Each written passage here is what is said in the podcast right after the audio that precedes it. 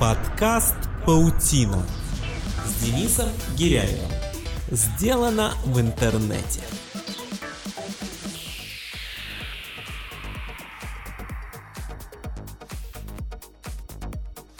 Он ведет популярный блог о личностном развитии. Он автор романа «21», он создатель ряда интернет-проектов. И, конечно, он не может не быть успешным бизнесменом. Именно эту сторону его личности мы и будем обсуждать сегодня. Кто он? Еще не догадались? Вы слушаете программу «Паутина». Меня зовут Денис Гиряев. Здравствуйте.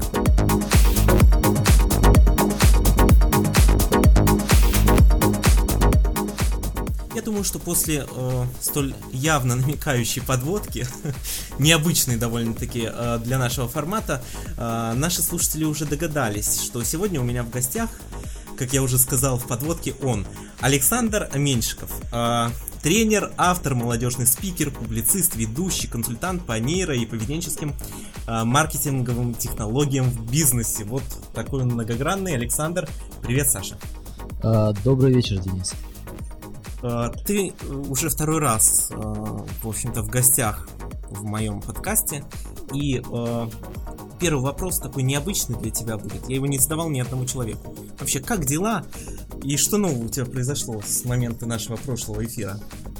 А, Денис, во-первых, ты знаешь, я хотел тебя публично поблагодарить, поблагодарить за то, что мы сделали в прошлый раз, потому что я получил очень большое количество позитивных отзывов, начиная а, а с, с приятных слов по поводу формата дискуссии, который затрагивал очень важные и актуальные проблемы, и заканчивая самим наполнением, потому что у нас, мне кажется, получилась очень содержательная, очень полезная дискуссия. А, Спасибо. Также э, по поводу того, что нового. Э, ты знаешь, э, жизнь она никогда не стоит на месте, и если говорить о том, что произошло содержательно нового в моей жизни, в моей работе, в моих каких-то проектах, то я могу сказать то, что очень много чего коренным образом поменялось. Но Например? вот, на, слушай, начать хотелось бы вот с чего.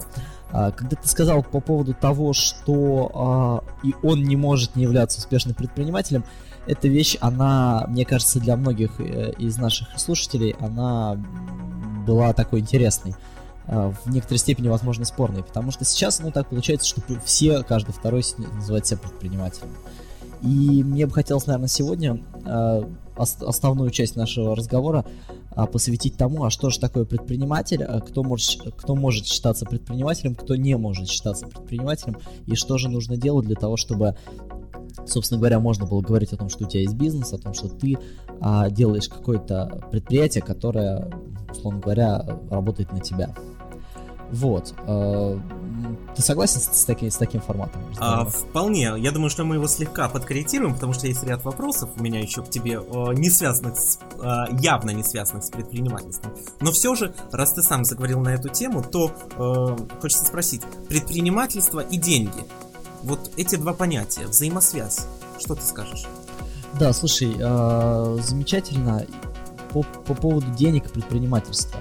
Я считаю, что предпринимательство, а, вот оно это такое понятие, которое на самом деле у многих а, оно свое, да. Большинство людей да, считают по старинке, что предпринимательство это а, процесс а, производства, производства какого-либо товара и последующей его продажи, да. Ну, то есть такая классическая концепция, да. Ну, по сути, уже устаревшее понимание, а, скажем так. Но при всем при этом чаще всего происходит так, что если у тебя нет ИП, если ты или там ООО, если ты не имеешь какой-то итоговый товар или услугу, если эта вещь не работает а, а, как-то вот в физическом мире, да, то есть у тебя нет офиса, у тебя нет еще чего-то, то тогда ты а, почему-то не имеешь права называть себя предпринимателем, и мне кажется, что это довольно такая устаревшая концепция, как ты прекрасно понимаешь. А, на самом деле история на, вообще предпринимательства это вещь такая довольно э, изменчивая, потому что изначально, ну вот мы можем вспомнить э, большие корпорации, э, допустим, в Америке начала 20 века, да, э, большие производства, и вот это было первым бизнесом, то есть бизнес был завязан на производство. А со временем, когда люди, я просто немножко э, рас, раскрываю то, как эволюционировало понятие, для того, чтобы mm-hmm. понимать, что мы, что мы сейчас имеем. А со временем люди начали понимать, что а, предприниматель это и это не только тот человек, который что-то производит, но и тот человек, который что-то продает. И, соответственно, вот тогда возник бизнес в том понимании, в котором мы имеем сегодня. Потому что раньше, да, а, как ты прекрасно понимаешь, у людей были такие же потребности, как и сейчас. Ну, что логично. То есть всем нужно было где-то жить, как что-то носить, как-то питаться, что-то одевать на себя, а, пользоваться какими-то товарами. Ну, разумеется, на психологическом да. уровне ничего не изменилось. Да. Но при всем при этом раньше была очень четкая связка между товаром и потребностью. То есть, условно говоря, если была компания X, которая производила э, калоши э, или которая производила чайники, то считалось, что эта компания, она закрывает какую-то потребность. И, соответственно, калоша или чайник, производимый этой компанией, это была вещь такая самоценная единственная в своем роде. И тогда вот в такой концепции э, не было места конкуренции практически. Но это вот можно сравнить с такой э, плановой экономикой в Советском Союзе. На самом деле на, на, на цивилизованном Западе происходило примерно все то же самое. Но в какой-то момент люди начали понимать, что на самом деле товар не есть потребность, что товар есть всего лишь способ удовлетворения этой потребности, и именно тогда, вот в этом понимании, в разрыве связки между тем, что человеку что-то нужно, и товаром, вот когда эта связка была разорвана, и появилась возможность для конкуренции, и появилась возможность, собственно говоря, для бизнеса, когда а, люди начали понимать, что они могут удовлетворять свои потребности разным образом. То есть они могут купить калоши, валенки, сапоги или что-то еще, и это все у разных производителей. И в этот самый момент а, понимание бизнеса как производства отпало. И бизнес стал продажей. Э, соответственно, э, те люди, которые находили возможность покупать что-то и продавать что-то э, с маржой, они стали называться предпринимателями. То есть эволюция произошла в смене с, производства, с ухода от производства в продажи. Да? И вот это, в принципе... Плюс э, появление конкуренции. Да, плюс появление конкуренции. И вот эта эволюция была первой, первой, первой революцией в, собственно говоря, в понимании бизнеса. И это вот, собственно говоря, что можно считать бизнесом. В России а, это, это изменение произошло где-то вот в 90-х, да, когда начали понимать, что на самом деле можно покупать и продавать, на этом зарабатывать, и это будет как бы, достаточно хорошим таким форматом де- денег. Да? Сейчас до сих пор огромное количество проектов молодежных, крупных э, по типу бизнес-молодости учат бизнесу в стиле купи-продай. То есть они абсолютно спокойно говорят о том, что вы можете купить, продать что-то с большой маржой, заработать на этом, и это будет вашим являться навыком бизнеса. А, да, с одной стороны, это будет выглядеть как бизнес. Да, человек, который покупает ванны за X и продает их за 10X, да, рублей или долларов, он будет называть себя предпринимателем. Но мне почему-то кажется, то, что это не то, что нужно в новой экономике, это не то, что нужно а, понимать современному человеку, который хочет что-то реализовать в этом мире. А вторая э, революция или эволюция, она произошла mm-hmm. совсем недавно, когда Э, была разорвана не только цепочка между потребностью и товаром, но и когда была разорвана цепочка между потребностью и способом удовлетворения этой потребности. И, соответственно, эта революция, она такая ценностная была в большей степени. Когда было понятно, что на самом деле потреб... потребность человека не заключается в том, чтобы носить обувь, а потребность человека заключается в том, чтобы его ноги не промокали или ноги не страдали от холода. И когда мы на самом деле находим эту коренную потребность, то мы видим то, что э, в большинстве случаев ее удовлетворить можно не только традиционными способами, которые выработаны в производстве, да, которые и в бизнесе купи-продай, но и какими-то совершенно новыми инновационными вещами ну, маленький пример, да. Если да. раньше а, вполне было понятно, что человеку для перемещения э, у него было несколько вариантов собственно говоря, по поездок. Это мог быть общественный транспорт, это мог быть личный транспорт, и это могло быть такси, да? Но а, если мы э, подходили бы в рамках старой экономики, да, если мы бы хотели делать бизнес в этих отраслях, нам нужно было бы либо создавать а, автомобильный завод, либо, а, ну, так как мы на общественный транспорт не можем влиять, либо мы должны были бы создавать компанию такси со своим таксопарком, да? Но если мы так. подходим в рамках новой экономики, и мы идем от потребности человека переехать из точки А в точку Б быстро, качественно, что-то еще, то мы можем найти десятки других вариантов, которые будут являться а, абсолютно э, не похожими на то, что есть на рынке сейчас, но одновременно с этим удовлетворять эту потребность быстрее и качественнее. Так, собственно говоря, родился один из проектов, э, да, проект такси, да, который, про который, быть, вот, вот, поговорим. Вот. Даль, дальше обязательно затронем каждый из твоих проектов, но закончи, пожалуйста, мысль ну, да. про эволюцию. И, и соответственно, а, ценностная революция, она делает предпринимателя а, предпринимателем а, в том случае, если человек находит возможность удовлетворить потребность конкретного человека другим способом, чем это есть сейчас, чем это работает вот, вот на рынке, как это происходит обычно.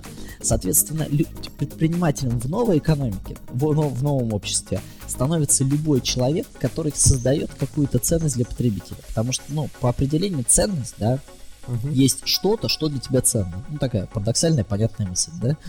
А, ценность это то, что ценно. И а, если мы говорим о том, когда возникает у человека вот это ощущение того, что то, та, та или иная услуга или товар для него цена, он, она связана всегда с тем, что человек ощущает, что на, то, тот, тот или иной товар или услуга удовлетворяет его конкретную потребность. Да? Соответственно, если мы будем мыслить категориями ценности, то в этот самый момент мы начинаем понимать, что не производство, не купи-продай, да, mm-hmm. не является на самом деле бизнесом. Это является лишь способом донесения и создания для человека той или иной ценности. И если мы мыслим в категориях ценности, то мы получаем возможность задействовать креативные ресурсы нашего сознания для того, чтобы находить более эффективные, более простые способы а, создания этой ценности для людей.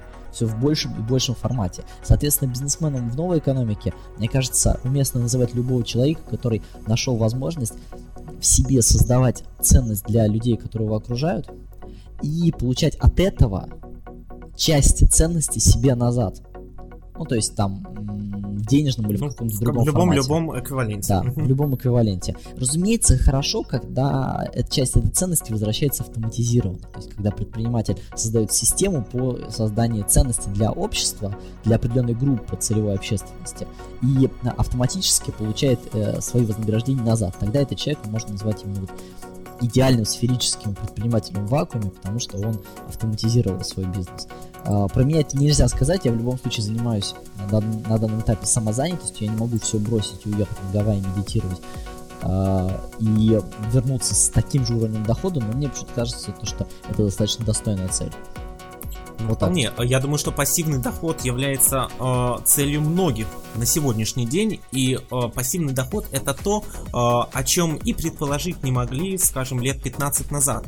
Правильно? Да, да. да. Э, то есть меняется мир, э, но отношения э, вот этим изменениям у каждого проходят по-разному. Кто-то это видит, и кто-то подстраивается, и кто-то говорит, я сегодня я э, достигаю пассивного дохода, а завтра я посмотрю, что будет актуально. Может, завтра я пересмотрю свои мысли. А кто-то э, идет по старинке, как делал 20 лет назад, так и продолжает делать, не желая вникнуть в это. То есть это коренное различие, насколько я вижу, между вот, различными категориями людей на сегодняшний день.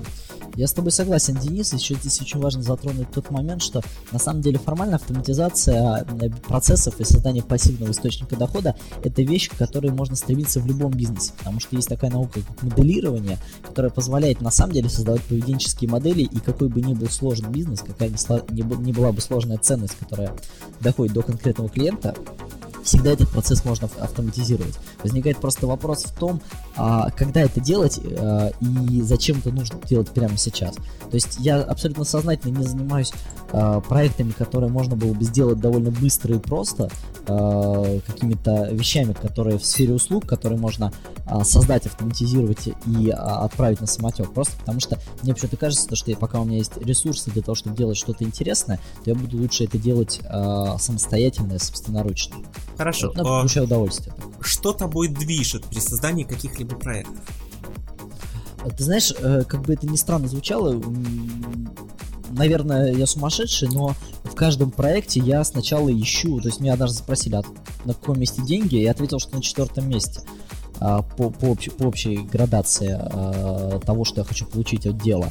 И это так и есть. А, чаще почему-то я всегда смотрю на уровень миссии. То есть для меня по-настоящему важно, чтобы каждый проект как-то изменял мир, как-то делал его проще, удобнее. Мне действительно доставляет большое удовольствие помогать э, таким смелым, знаешь, идеям и голодным, безрассудным предпринимателям по Стиву Джобсу, да, э, для того, чтобы они могли своими идеями менять мир. Потому что вот как раз то, о чем я говорю, а именно новая экономика позволяет революционным идеям пробиваться. Именно новая экономика позволяет находить а, коммуникацию с потребителями для тех людей, которые чьи идеи раньше выглядели бы абсурдными просто потому, что они не вписывались в классическую модель рынка. То есть, когда дорогие... рынок... Да-да-да. Ну, договори, договори фразу, потом Да, когда рынок, он занимал такое, знаешь, господствующее положение, то есть он был а, чем-то, что определяло поведение потребителей. Поэтому вот э, на, если кто-то ну, учился и у него были э, в университете дисциплины, связанные с экономикой или с маркетингом, то вы всегда все прекрасно знаете вот эти матрицы БКГ, огромное количество моделей, которые связаны с тем, а, как рынок, как в рынке, какое положение э, и место в рынке э, должна занимать та или иная компания, как у нее должны строиться процессы внешние и внутренние. На самом деле вот этот момент, он уже ушел, потому что а, даже начиная с того, что возникли разработки под названием под общим названием «Стратегия Голубого океана», которые позволяют создавать новые внеконкурентные ниши, и огромное количество проектов, которые начали разламывать классический подход к рынку, рациональный подход к рынку и говорить о том, что на самом деле бизнес это не есть а что-то, что имеет а, вполне конкретные очерченные э, поле на а, той или иной матрице, а это вполне конкретная прямая коммуникация с, а, с, для удовлетворения конкретной потребности конкретного потребителя. Как э, хочу сказать нашим слушателям, что как же приятно разговаривать с человеком, который не считает тебя сумасшедшим в этом плане.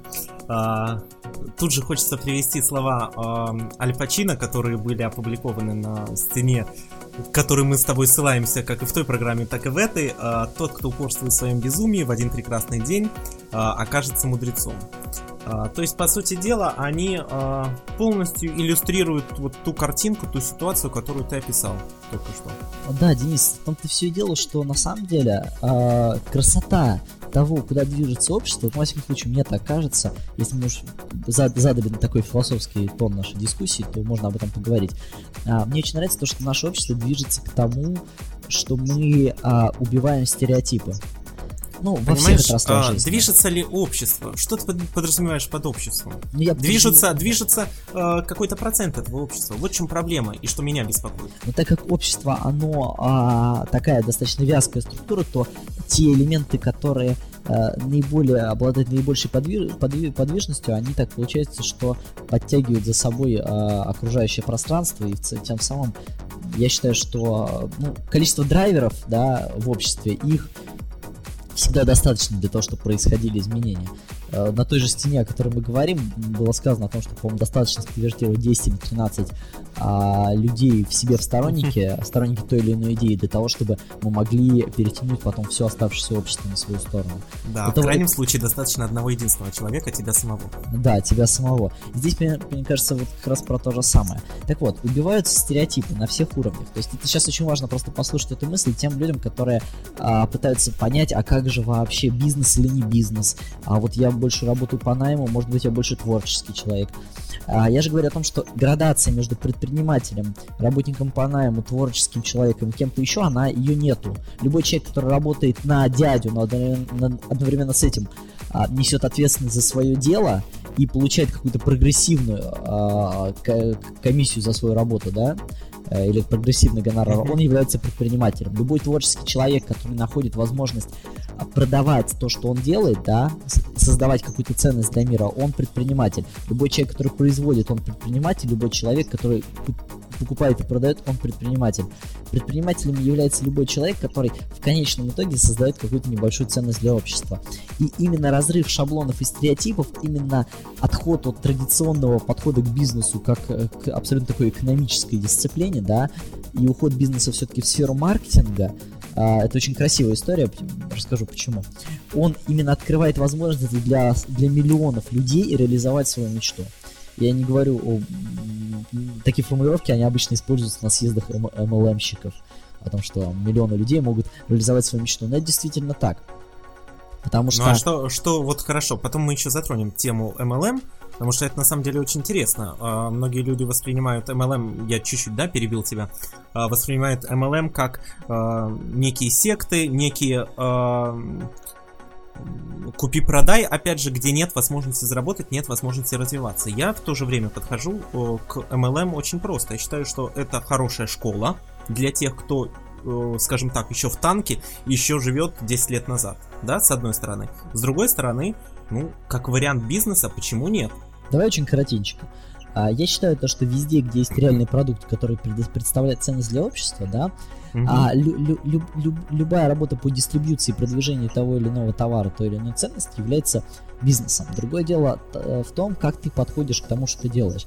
Проблема большинства MLM-щиков, особенно в России, она связана с одной простой вещью. Они не занимаются продвижением товара.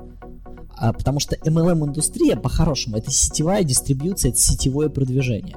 Но так получается то, что в России MLM-щики, они зарабатывают деньги, особенно те успешные, которые это делают, те единицы, которые это делают успешно, они зарабатывают деньги на внутреннем потреблении сети.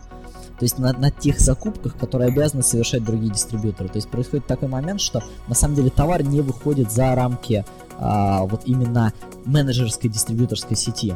Не происходит именно вот того самого продвижения товаров.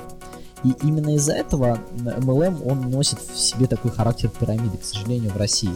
Да? Но одновременно с этим, по факту, можно четко констатировать, что очень во многих компаниях товар действительно является ценностью для, для людей. И ну, допустим, я тоже пользуюсь не, некоторыми товарами там, тех или иных компаний, просто потому что я, я, я знаю то, что это более, э, более что это качественно, да. это приятно использовать. Да, и плюс мне комфортно то, что мне доставляет это э, конкретный человек, и он как бы с ним можно поговорить на эту тему. Вот, но это э, краткая ремарка по поводу MLM. Смотри, так, мы, мы возвращаемся к слому стереотипов. И именно вот этот маркетинговый подход, а, почему, почему сейчас так очень модно стало говорить о маркетинге и в связке с бизнесом? Именно потому, что на самом деле бизнес, он стал в чистом виде маркетингом. Чтобы проиллюстрировать это, могу привести в пример э, компанию Nike, которая обладает двумя отдел, отделами. Какими, как ты думаешь? Продажи и э, продвижение? Э, ну, там чуть-чуть попроще. Есть отдел маркетинга и отдел логистики. Отдел mm-hmm. маркетинга принимает решение о том, ну, разумеется, исследуя и формируя вкусы аудитории, э, какие костюмы будут, э, ну, какая одежда, какие модели, какие фасоны будут актуальны. Все это отсылается на партнерские заводы в Китае. Uh-huh. И отдел логистики потом с этих заводов доставляет это по магазинам. Соответственно, там даже нет у них, у них нет ни собственного производства, и они, по сути, даже не занимаются а, с, самой прямой разработкой одежды. То есть у все них предельно просто, да. Все предельно просто. И вот когда мы смотрим на такую структуру, мы понимаем, что компания Nike, она занимается одной простой вещью. Она создает одежду для людей, но абсолютно не в том формате, в котором мы привыкли это, это делать, да. И именно вот этот пример показывает то, как на самом деле молодой предприниматель может открыть небольшую э, компанию, там небольшое ателье или небольшую фирму по продаже пальто или каких-то какой-то любой другой одежды а, с нуля и очень быстро. Потому что если мы будем смотреть на бизнес, на свое предприятие, на свое дело не со стороны того, а где же это произвести, а со стороны того, а что на самом деле нужно людям, да, угу. и а, какие их могут интересовать, ну, если мы берем пример, допустим, с компанией, которая производит одежду спортивную, да, то какие, каких будут э, интересовать, э, не знаю, кроссовки, как, какие нужны олимпийки и трико, да, то тогда а, вы всегда сможете создать ценность для человека, а потом получить за это деньги, а потом уже произвести тот или иной товар или заказать его в том месте, где это будет быстро, удобно и дешево. То есть происходит, знаешь, такая вот пере, переворот с ног на голову. На самом деле это самый адекватный переворот, который, который, который только существует. Бизнес умирает как что-то внешнее, как какие-то какой-то набор внешних структур, с которыми должен коммуницировать человек, да, и становится такой вещью, которая интегрируется в стиль жизни конкретного человека. Ну, то есть, а, например, а, если раньше люди э, ходили в рестораны, да, и, или в кафе для того, чтобы пообедать, э, доп, допустим, в середине рабочего дня.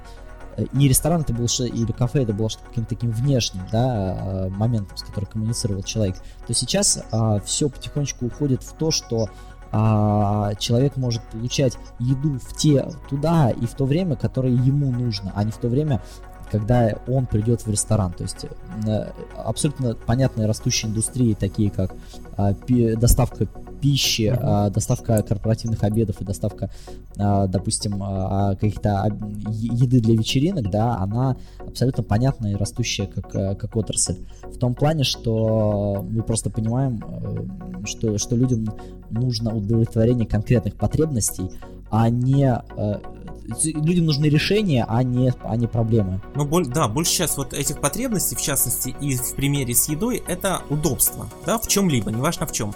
И э, если э, какая-то инновация позволяет человеку э, более удобно использовать что-либо, либо там ездить на такси, либо э, питаться, когда ему нравится, то у этой э, инновации, у этого бизнеса есть будущее. Угу, вот да. чем, вот я чуть-чуть обобщил, да? Ты идеально точно попал в цель того, чего, о чем я хотел сказать. А, действительно, сейчас, когда говорят очень много об инновациях, а, чаще всего, если мы говорим вот в хорошем понимании, то подразумевают именно это – что инновация это в любом случае какая-то возможность создать еще что-то для потребителя, которое что-то, что оптимизирует процесс и сделает условно говоря, вот это предложение, ценностное предложение проще, удобнее и ценнее. А когда мы когда говорят об инновациях как о чем-то таким, о таком концептуально непонятном, да, то есть там соковыжималка э, в онлайне, да, как мы уже говорили, uh-huh. или что-то еще там социальная сеть для собачек, то надо просто понимать, что это не инновация, а это а, э, есть такое понятие неведомая ерунда. А, то есть что-то, что а, абсолютно не имеет никакой связки и сцепки с рынком. Ну, это, это то, да, да к, к, к э, категории бесполезных изобретений. Это категория бесполезных изобретений, которые, как понятное дело, что они долго не задерживаются. На самом деле даже бизнес, основанный на том, что, что не несет э, в себе реальной, конкретной, утилитарной ценности, он чаще всего не живет. Я э, да, приведу в пример сеть магазинов Le Futur, да, mm-hmm. которые продавали очень большое количество подарочных прикольных вещей, которые не, не, смогли, не смогли удержаться на рынке и выжить. Просто потому что на самом деле а, в их основе не было вполне какой-то понятной ценности, помимо того, что просто прикольно один раз посмотреть. А, соответственно, вот, вот к инновациям вот такой подход у меня, и я думаю, то, что он э, такой достаточно трезвый и взвешенный. Послушай, мы э, очень интересно на самом деле рассказали сейчас нашим слушателям о предпринимательстве, о эволюции э, предпринимательства, о том, что мы имеем сейчас, на сегодняшний день. Но все же я бы хотел чуть-чуть перевести разговор в другое русло, э, по той простой причине, что э, многие, наверное, нас слушают и недоумевают. Программа у нас об интернете. И хочется э, затронуть э, вопросы, связанные с твоими интернет-проектами. И для начала вот я прошу без каких-то комментариев просто перечисли. Вот интернет-проекты, которыми ты занимался или занимаешься вот в последнее время? Ну давай так, а, вопрос в том, что, что поднимать под интернет-проектом. То есть, если мы говорим о вещах, которые сделаны только в интернете или, допустим, через мобильное приложение, то а, ну, последний проект, которым я занимался, это Quick Pick Taxi, э, которая достаточно успешно развивается, который выиграл Гранд Дурова. Так, мы про него поговорим еще. Да, мы про него поговорим. Дальше а, вполне понятно то, что у меня есть а, сейчас рождается проект New Marketers, который а, мы тоже про него немножко потом подробнее да, поговорим. Да, обязательно, обязательно. У которого И... лежит целью а, объединения новых профессионалов в сфере креативной экономики. А, также, ну, понятное дело, что Алекс Меньшиков.ком, который не, абсолютно не коммерческая история, так же, как и книжка, о которой мы говорили в прошлый раз. Вот, вот, мне этот вопрос тоже очень интересен, и про книжку мы поговорим сегодня обязательно подробно. А если говорить про какие-то прошлые проекты, то я думаю, то, что а, я достаточно много занимался именно пиаром и маркетингом, и, разумеется, там были а, интернетовские части. А, ну, давай так, я тебе расскажу в трех словах э, и обтекаемо то, что я занимался а, консалтингом для некоторых для публичных личностей, и мы разрабатывали их позиционирование в интернете, в благосфере. Я думаю, что это mm-hmm. будет а, достаточно для того, чтобы понять, в какой сфере можно искать эти проекты. Вполне. Да. Хорошо. А, давай я хочу начать именно с твоей книги. Ну, потому что, во-первых, меня эта тема э, затронула в тот раз, я тебе сказал, я обязательно ее прочитаю, э, и я ее обязательно прочитал. Кстати говоря, два раза. Э, вот недавно ехал в поезде, и вот она у меня была в айфоне, и я ее как раз начал пролистывать и дочитал до конца за время поездки. Так вот, для начала хочу такой вопрос задать. Книга называется «21. Роман искреннего эгоиста». Так? Да. Мы уже об этом говорили. Давай будем говорить как эгоист с эгоистом, короче говоря. Отлично. А, и первый вопрос хочется задать, а, именно касающийся книги как бизнеса. Вот ты ее продаешь, ты ее продаешь в интернете, так? А, насколько это выгодно на сегодняшний день продавать книгу в интернете? А, давай так, смотри, продавать книгу вообще не выгодно. Книга это всегда была, есть, остается тестовым продуктом. Я так скажу, чтобы писатель в современном мире начал жить хорошо, ну, условно говоря, да, вот человек хочет сделать писательскую карьеру, он хочет стать либо поэтом, либо прозаиком а, и продавать свои книги, да, заключить контракт с издательством или как-то еще то для того, чтобы он начал жить хорошо, в России для этого нужно продать порядка 1 миллиона копий, неважно, электронных или бумажных. Вот когда суммарный тираж будет порядка миллиона, вот тогда мы можем говорить о том, что писатель состоялся и у писателя имеет средства к существованию и обладает каким-то бизнесом.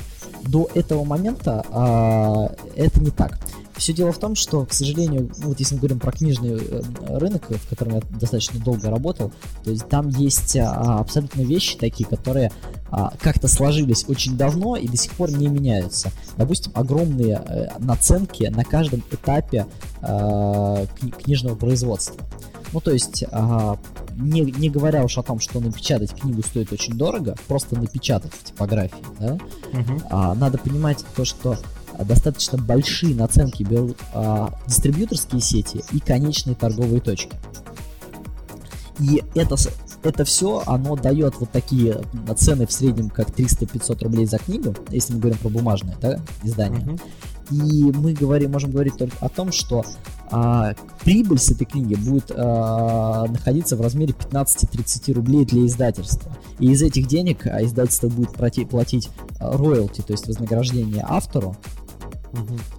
И вполне понятно, что если мы умножим, ну, допустим, даже 50% от продажи книги, это в каком-то фантастическом хорошем случае, то есть 15 рублей с одного экземпляра, допустим, на средний тираж 5 или 10 тысяч, то мы можем получить сумму, которая будет, собственно говоря, иллюстрировать то, сколько зарабатывает писатель в России. Если мы умножим это на среднее время ухода тиража в 10 тысяч, как 1-2 года, мы поймем, что писатель особо-то хорошо и не живет.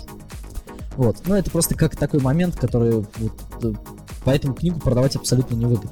У книги есть, на самом деле, одна вполне утилитарная цель, если, если человек хочет ее написать. Он должен четко понимать, для кого и как она действует на аудиторию. То есть, если это тренер, да, а, он издает какую-то книгу, она должна являться тестовым продуктом или, до, или дополнительным продуктом для того, чтобы удержать целевую аудиторию, либо при, привлечь новую. Если мы говорим о творческом человеке, он должен понимать, что это на самом деле какой-то в такой степени просто имиджевый э, ход, да, и mm-hmm. чаще всего в книгу нужно больше вложить, чем она принесет денег, особенно в первую, если Хорошо. это не раскрученная персона. Хорошо. А, вот простой человек прочитал твою книгу, например, ну или книгу какого-то другого автора, подумал, ну я тебе сейчас очень забавную историю расскажу. Мне а, после того, как а, я книгу пустил в продажу в интернете, mm-hmm. мне написал а, мой знакомый, он говорит, на следующее утро.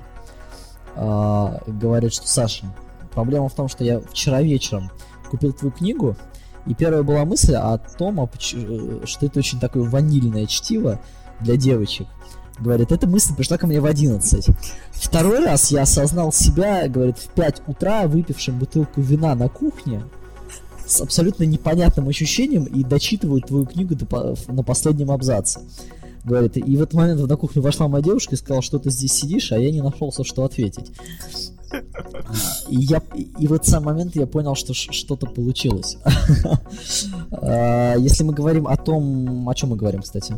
А да, давай я тогда тоже тебе интересную историю Давай, расскажу. скажи. А, у тебя, кстати, много поклонников, и некоторых из них даже я знаю, э, потому что я не буду называть фамилию, некий Илья, от которого у меня есть вопрос, вот он лежит передо мной, я тебе его сейчас задам. Он тоже прочитал твою книгу, прочитал ее не так давно и прочитал он ее по моей рекомендации, в общем-то. А, извини меня, но я, наверное, одну пиратскую копию этой книги, да, я ее купил и Илье бесплатно переслал. А, он очень хотел ее прочитать. Так вот, а, он был восхищен, я насколько понял, он ее тоже прочитал за один день. А, он мне писал это восторженно, с различными эпитетами, и я, был, и я понял, что э, я не зря, я попал в точку, я ему посоветовал именно ту книгу, которую надо. Uh, так вот, э, ну это что касалось такой предыстории. А вообще, сразу от него задам вопрос тебе. Uh, я готов. Да. Значит, он, э, цитирую. Чем лично вам нравится больше... Ну, это не относится к книге, конечно. Чем лично вам нравится больше всего заниматься в жизни? От какого дела вы получаете максимальное э, количество положительных эмоций? Спрашивает Илья. Угу. Ну я да, я вижу там нотки немножко ну, по поводу книги в этом вопросе. А, при всем при этом, э, ну на самом деле очень приятно слушать, слышать то, что э, есть э, желание прочитать, и оно после того, как человек прочитывает книжку, есть желание еще задать вопрос. Это, это, это приятно, как, как любому творческому человеку мне слышать. А, здесь есть вот что. А, если поговорить по поводу того, чем мне больше всего нравится заниматься, то я уже сказал, то, что это вот единственный, наверное, мотиватор, который меня в основном двигает э, во всех моих проектах. Я хочу создавать какие-то вещи, поддерживать какие-то идеи, помогать каким-то людям, которые а, меняют а, что-то, что, как, что как-то работает в этом мире на а, в более эффективном ключе. То есть мне интересно менять мир а, с, разных сторон.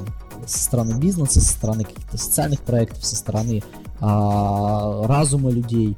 И вот именно вот эта самая точка трансформации в разных отраслях, она является для меня мотивирующей. И вот от нее я получаю максимальное удовольствие. Спасибо. Ну, это вот у нас такое отступление было. Я тебе историю, ты мне историю. Mm-hmm. А сейчас э, хочу вернуться к тому вопросу, который так не задал. А, так вот, все же. Человек, например, вдохновился кем-либо, написал книгу и решил, ну, попробую, была не была, про, вот запущу продажи в интернете. Так вот, если можно очень кратко, расскажи, э, вот каковы стадии э, запуска книги в интернет? Угу. У человека есть текст, что ему дальше с ним делать? Да, на самом деле это очень хороший подход по одной простой причине. Рано или поздно интернет э, это вообще такая среда, которая э, она очень, очень, очень во многом является средой, средой будущего для бизнеса. По той простой причине, что в интернете нет рамок, и люди организуются по той системе, а, насколько они развиты. Ну, на самом деле, так получается, что любая, система, лю, любая разрушенная система, то есть лю, лю, любая толпа людей, да, она будет стремиться к той организации, э, к той максимальной стадии, степени организации, на которую она способна. Ну, что, что логично, да? Соответственно, Вполне. интернет это лучший критерий того, как работает сейчас коллективное сознание того или иного общества. А если мы говорим про продажи в интернете, про бизнес в интернете, то надо понимать, что а, а бизнес в интернете и аудитория в интернете, она наиболее чувствительна именно к той самой ценности. То есть а, люди а, в интернете, они прежде всего смотрят не на то, как, насколько дорого издана книга, да, насколько именитый автор, а на то, что находится за обложкой, что находится под обложкой и что из себя представляет текст. И поэтому э, размещение книги в интернете это, наверное, лучший тест на то, а пойдет ли она вообще в бумажном формате или не пойдет. И при этом а интернет, разумеется, открывает огромные возможности для авторов, для того, чтобы они могли потихонечку создавать свое имя. А что нужно сделать для того, чтобы э, разместить свою книгу в интернете? Так. Есть два пути. Так как а, моя книга, она официально все равно размещена от издательского дома, это, а, она имеет все необходимые там входные выходные данные, а, все необходимые специальные там, э, какие-то листы и реквизиты а, так как эта книга, она размещена по договору, то а, с ней, как, в принципе, никакой сложности нету. Я имею в виду, что она является как бы официальным печатным изданием, но, но одновременно с этим не напечатан там тиражом несколько экземпляров, да, всего лишь, именно в бумажном формате, да. А если мы говорим о том, что, что человек хочет начинать делать что-то с нуля, или он написал какой-то текст и не знает, куда обратиться, то я думаю, что на официальные э, сайты, где продаются электронные книги, ему будет попасть сложно. Но для этого всегда есть а, специальные ресурсы, которые помогают человеку с рукописью оформить это в какой-то формат книги и продвинуть уже на, то есть вот такие посредники, которые. То есть будут... получить, э, заключить вот какое-то соглашение да. с издательством, да? Да, да, да, да. И вот и именно вот эти посредники, они могут попасть, по, по, могут помочь попасть на какие-то крупные сайты типа Литреса и Мобилка, еще порядка до 40-50 сайтов, которые занимаются а, дистриб... продажей электронных книг. А, кстати, ты свою книгу в бумажном варианте э, собираешься издавать? Ты знаешь, я пытаюсь принять э, решение, оно будет связано с тем, э, насколько это будет затратно по деньгам. В любом случае книга э, будет э, как бы изначально в минусе, что логично, потому что чтобы издать книгу в бумажном формате, в том, мне нужно порядка полумиллиона рублей, плюс mm-hmm. еще пол, полмиллиона на распространение, на продвижение, да. Mm-hmm. И отбить эти деньги за счет э, собственно говоря, самих продаж будет практически невозможно. Поэтому здесь будет важно понимать, а зачем это делать, если э, динамика продаж в интернете, в принципе, меня удовлетворяет на данный момент. Кстати, на данный момент э, можешь поделиться тайнами статистики? Слушай, я не могу поделиться самыми новыми тайнами статистики, просто потому что она немножко с задержкой работает. Но я тебе скажу то, что я не совсем ожидал э, той динамики, которая есть сейчас, и она меня в приятном смысле удивляет, потому что с моей стороны не ведется никакой деятельности по специальному продвижению. Ну, там есть пара ссылок, еще какие-то там один баннер на моем сайте, но ничего специально не делается для того, чтобы э, книгу скачивали и читали, и те отзывы, которые я получаю, и те какие-то замечания, критические, не критические, они, конечно, э, показывают то, что кни- книга идет и книгу читают. А... Хорошо, а давай да. а, мы тогда чуть-чуть ее порекламируем в рамках нашей программы. А, ну, во-первых, а, сразу так очень быстренько, где ее можно купить, на каких сайтах? Litres.ru и iMobilka.ru два крупнейших сайта по продаже книг электронных. Я думаю, что если ввести в Google Алекс Меньшиков 21, то сразу эти ссылки появятся. Так, все, с, да, с этим разобрались. А теперь самое интересное, вот чтобы заинтересовать э, наших слушателей и потенциальных твоих читателей. Э, о чем эта книга? В двух словах, еще раз. Угу. Вот, опять же, очень кратко. Сразу скажу то, что я не могу выделить ключевой ценности для читателя по той простой причине, что это художественная литература. Как любая другая художественная литература, она в своей основе призвана создать какое-то умонастроение, какое-то впечатление. Если говорить образно-аллегорически, то 21 это над пропастью воржи, но про наше время.